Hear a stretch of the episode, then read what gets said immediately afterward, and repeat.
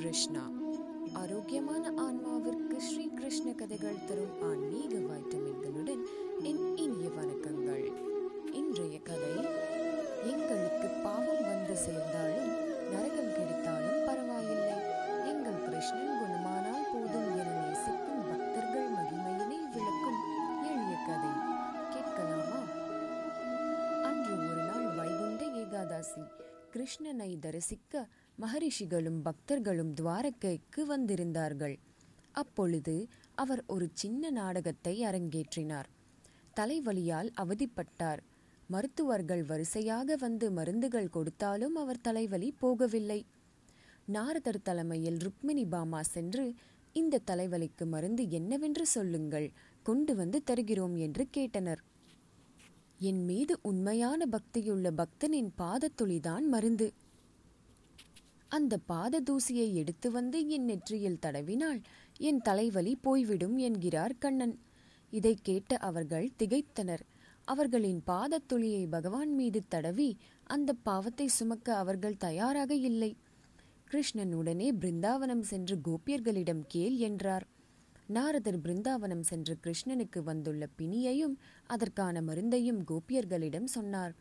உடனே அவர்கள் எங்களில் சிறந்த பக்தை யார் என்று சோதிக்க நேரமில்லை என்று கூறிக்கொண்டே கீழே ஒரு துணியை விரித்து எல்லா பெண்களின் பாதத்தின் துளி அந்த துணியில் படுமாறு ஒவ்வொருவரும் நடந்து சென்றார்கள். மேலும் கிருஷ்ணன் குணமானால் போதும் எங்களுக்கு பாவம் வந்து சேர்ந்தாலும் நரகம் கிடைத்தாலும் பரவாயில்லை என்று பாத துளிகளில் மூட்டையை கட்டி நாரதரிடம் கொடுத்தனர். நாரதர் உடனே துவாரகைக்கு வந்து கிருஷ்ணனிடம் நடந்ததெல்லாம் கூறி பாதத்துளியின் மூட்டையை கட்டினார்.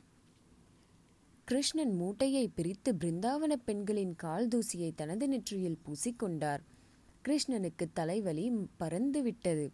இரண்டு விஷயங்கள் முக்கியமான முக்கியமாக இதிலிருந்து தெரிகிறது. ஒன்று பகவான் பக்தர்களை எந்த அளவு நேசிக்கின்றான் என்பதும் இன்னொன்று அவன் திருவடிகளை தாங்கிய பக்தனின் திருவடியின் மகிமை எந்தளவு உயர்ந்தது என்றும். இக்கதை கேட்டமைக்கு மிக்க நன்றி. சர்வம் ஸ்ரீ கிருஷ்ணார்ப்பணம்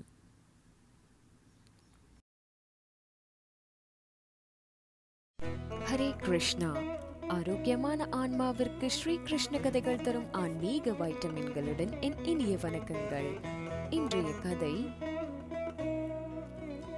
கர்ணா கண்ணனை வஞ்சகன் என்று ஒருபோதும் சொல்லாதே.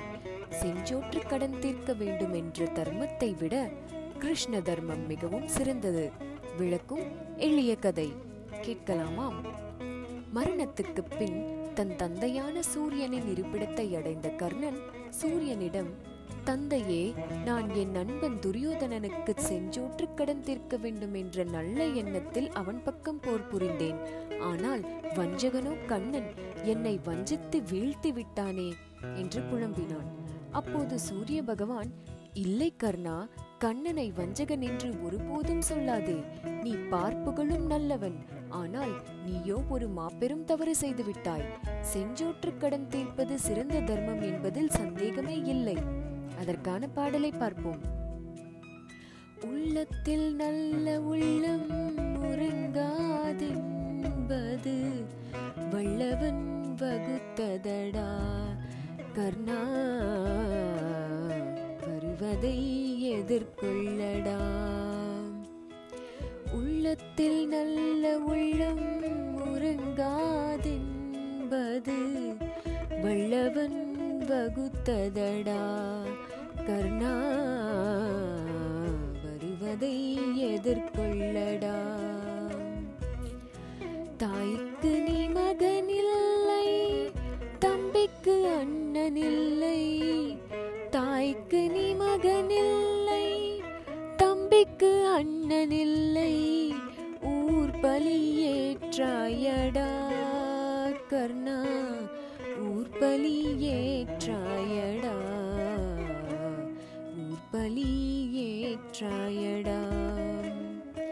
உள்ளத்தில் நல்ல உள்ளம் உறங்காதென்பது வல்லவன் வகுத்ததடா. கர்ணா வருவதை எதிர்கொள்ளடா. செஞ்சோற்று கடன் தீர்க்க சேராத இடம் சேர்ந்து வஞ்சத்தில் வீழ்ந்தாயடா கர்ணா. வஞ்சத்தில் வீழ்ந்தாயடா கர்ணா. வஞ்சத்தில் வீழ்ந்தாயடா. உள்ளத்தில் நல்ல உள்ளம் உறங்காதென்பது வல்லவன் வகுத்ததடா கர்ணா. எதிர் கொள்ளடா ஆனால் கண்ணனோ சாமானிய தர்மங்களை விட உயர்ந்த விசேஷ தர்மமாக விளங்குபவன். கிருஷ்ணம் தர்மம் சனாத்தனம் மிகவும் சிறந்தது என்று அதனால்தான் சொல்கிறோம்.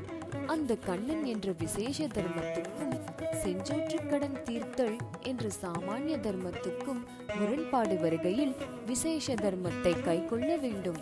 நீ அதை விட்டுவிட்டு சாமானிய தர்மத்தை கைக்கொண்டு விசேஷ தர்மத்தை கைவிட்டாய்.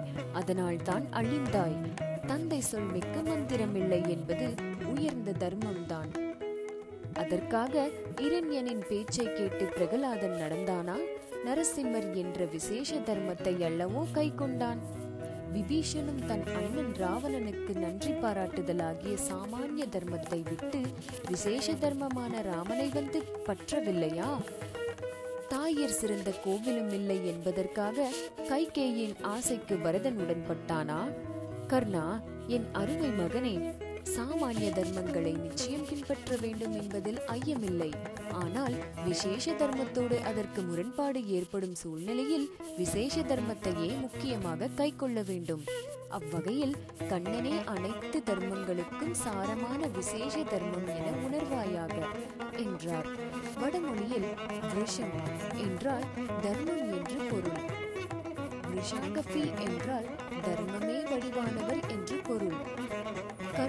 கர்ணனுக்கு உபதேசித்தபடி தர்மமே வடிவானவராக. திருமால் விளங்குவதால் ரிஷாகபி என்றழைக்கப்படுகின்றார். அதுவே சகசிரநாமத்தின் நூத்தி இரண்டாவது திருநாமம். ரிஷாகப்பாயே நமக. ரிஷாகைப்பையே நமக என்ற திருநாமத்தை தினமும் சொல்லி வந்தால் நமக்கும் முரண்பாடான பற்பல சூழ்நிலைகளில் நாம் சிக்கிக்கொள்ளும் போது சரியான முடிவெடு பரந்தாமன் நமக்கு தந்தருள வேண்டுவோம் இந்த கர்ணன் பற்றி கதையை கேட்டமைக்கு மிக்க நன்றி. சர்வம் ஸ்ரீ கிருஷ்ணார்ப்பணம்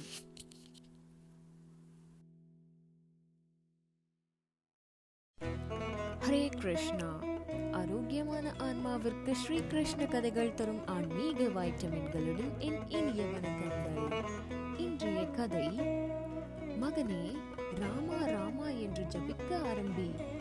நம்பிக்கையோடு சொல் உன் வழி சரியாகிவிடும் என்று பக்தை குரு அம்மா விளக்கும் எளிய கதை.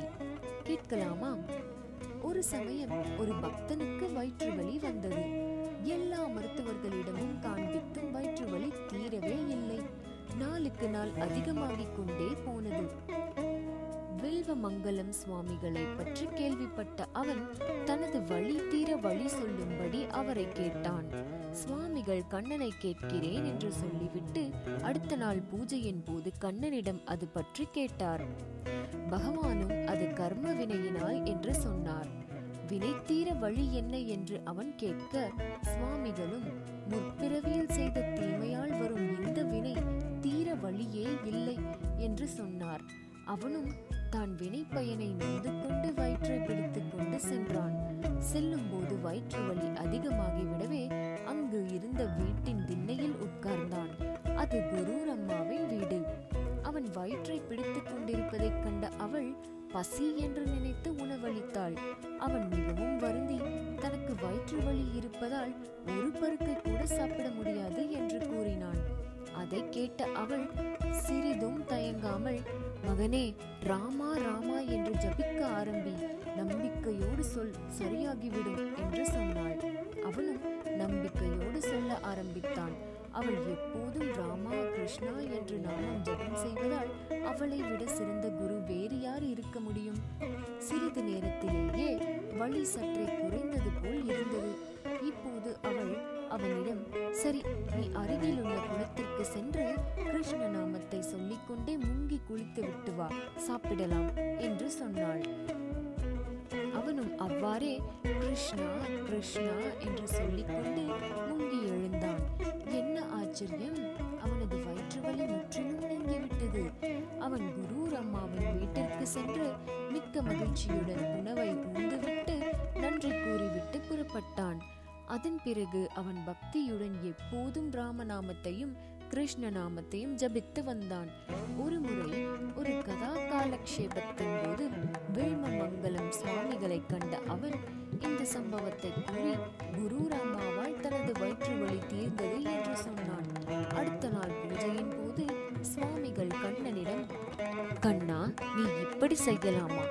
நீ கர்மா வினை என்று சொன்னாயே தவிர நாம ஜபத்தால் வழி சரியாகும் என்று சொல்லவே இல்லையே என்று கேட்டார். சிரித்துக்கொண்டே கர்ம என்று சொன்னேன். நாம ஜபம் செய்தால் தீரும் என்று சொல்லவில்லை. வில்வமங்கலத்திற்கு நாமஜபம் அனைத்து பாப்பங்களையும் போக்கும் என்று தெரியாதா என்ன? இந்த விஷயத்தில் குரு ரம்மாவிற்கு இருக்கும் நம்பிக்கை துளி கூட உனக்கு இல்லையே என்று கூறினார். பகவானான கண்ணனே இவ்வாறு சொல்வதை கேட்ட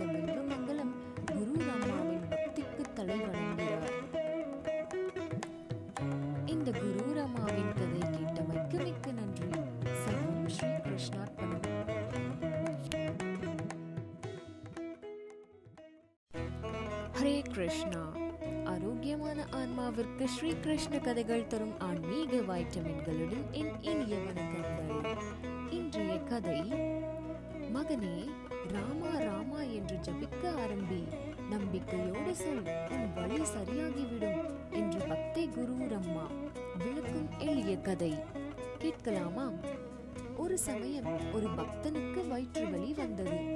எல்லா மருத்துவர்களிடமும் காண்பித்தும் வயிற்று வலி தீரவே இல்லை. நாளுக்கு நாள் அதிகமாகிக் கொண்டே போனது. வில்வமங்கலம் சுவாமிகளை பற்றி கேள்விப்பட்ட அவன் தனது வழி தீர வழி சொல்லும்படி அவரை கேட்டான். சுவாமிகள் கண்ணனை கேட்கிறேன் என்று சொல்லிவிட்டு அடுத்த நாள் பூஜையின் போது கண்ணனிடம் அது பற்றி கேட்டார்.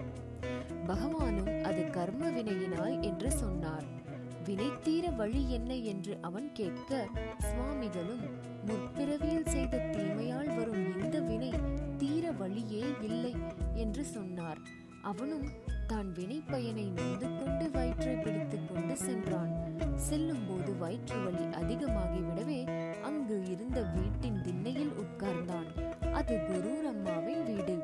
அவன் வயிற்றை பிடித்துக் கொண்டிருப்பதைக் கண்ட அவள் பசி என்று நினைத்து உணவளித்தாள்.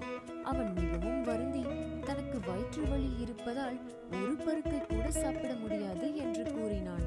அதை கேட்ட அவள் சிறிதும் தயங்காமல் மகனே ராமா ராமா என்று ஜபிக்க ஆரம்பி நம்பிக்கையோடு சொல் சரியாகிவிடும் என்று சொன்னாள். அவனும் நம்பிக்கையோடு சொல்ல ஆரம்பித்தான் அவள் எப்போதும் ராமா கிருஷ்ணா என்று நாமம் ஜபம் செய்வதால் அவளை விட சிறந்த குரு வேறு யார் இருக்க முடியும்? சிறிது நேரத்திலேயே வழி சற்றே குறைந்தது போல் இருந்தது.